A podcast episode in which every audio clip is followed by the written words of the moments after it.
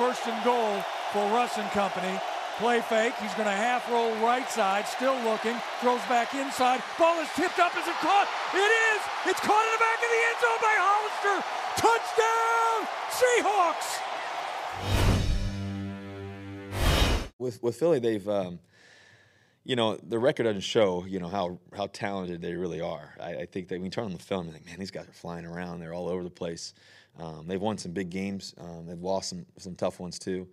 Um, so I, I, think the reality is they they've got all the players that they've had for the most part. You know, um, when they won the Super Bowl for the most part, and they got a lot of other you know talented players that they've brought in and stuff. So we just got to be on our stuff and make sure that um, we're prepared for what um, you know you know Coach Schwartz is going to do and all the different things that he does in terms of his play calling and everything else.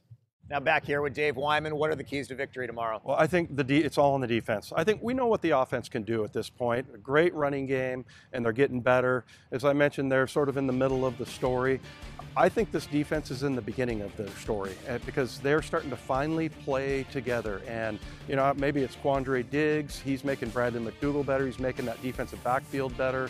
Uh, I think you're going to see some of the younger guys like Ugo Amadi, Cody Barton start to come on and play. But if that defense can continue, I think they prove something to themselves. And, you know, when you have a performance like they did on Monday night against San Francisco against a really good offense, you sort of bottle that recipe and you know you can do it going forward. So to me, you know, I think the rest of the season, especially when you go on the road, it's going to be about this defense playing to a higher level. They go from prime time to an early start, yet the Seahawks 14 and 6 in their last 20 games that have kicked off at 10 a.m. Pacific time. A reminder you can see the game right here on Q13 Fox, the first part of a doubleheader followed by Seahawks Game Day with reaction from Coach Carroll and the players.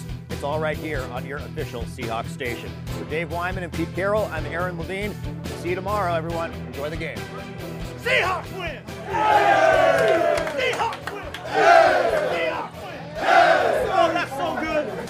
And it took so long. It took so long. We're it all the way down to the clock ticks, and J Mike knocks one home. Yeah!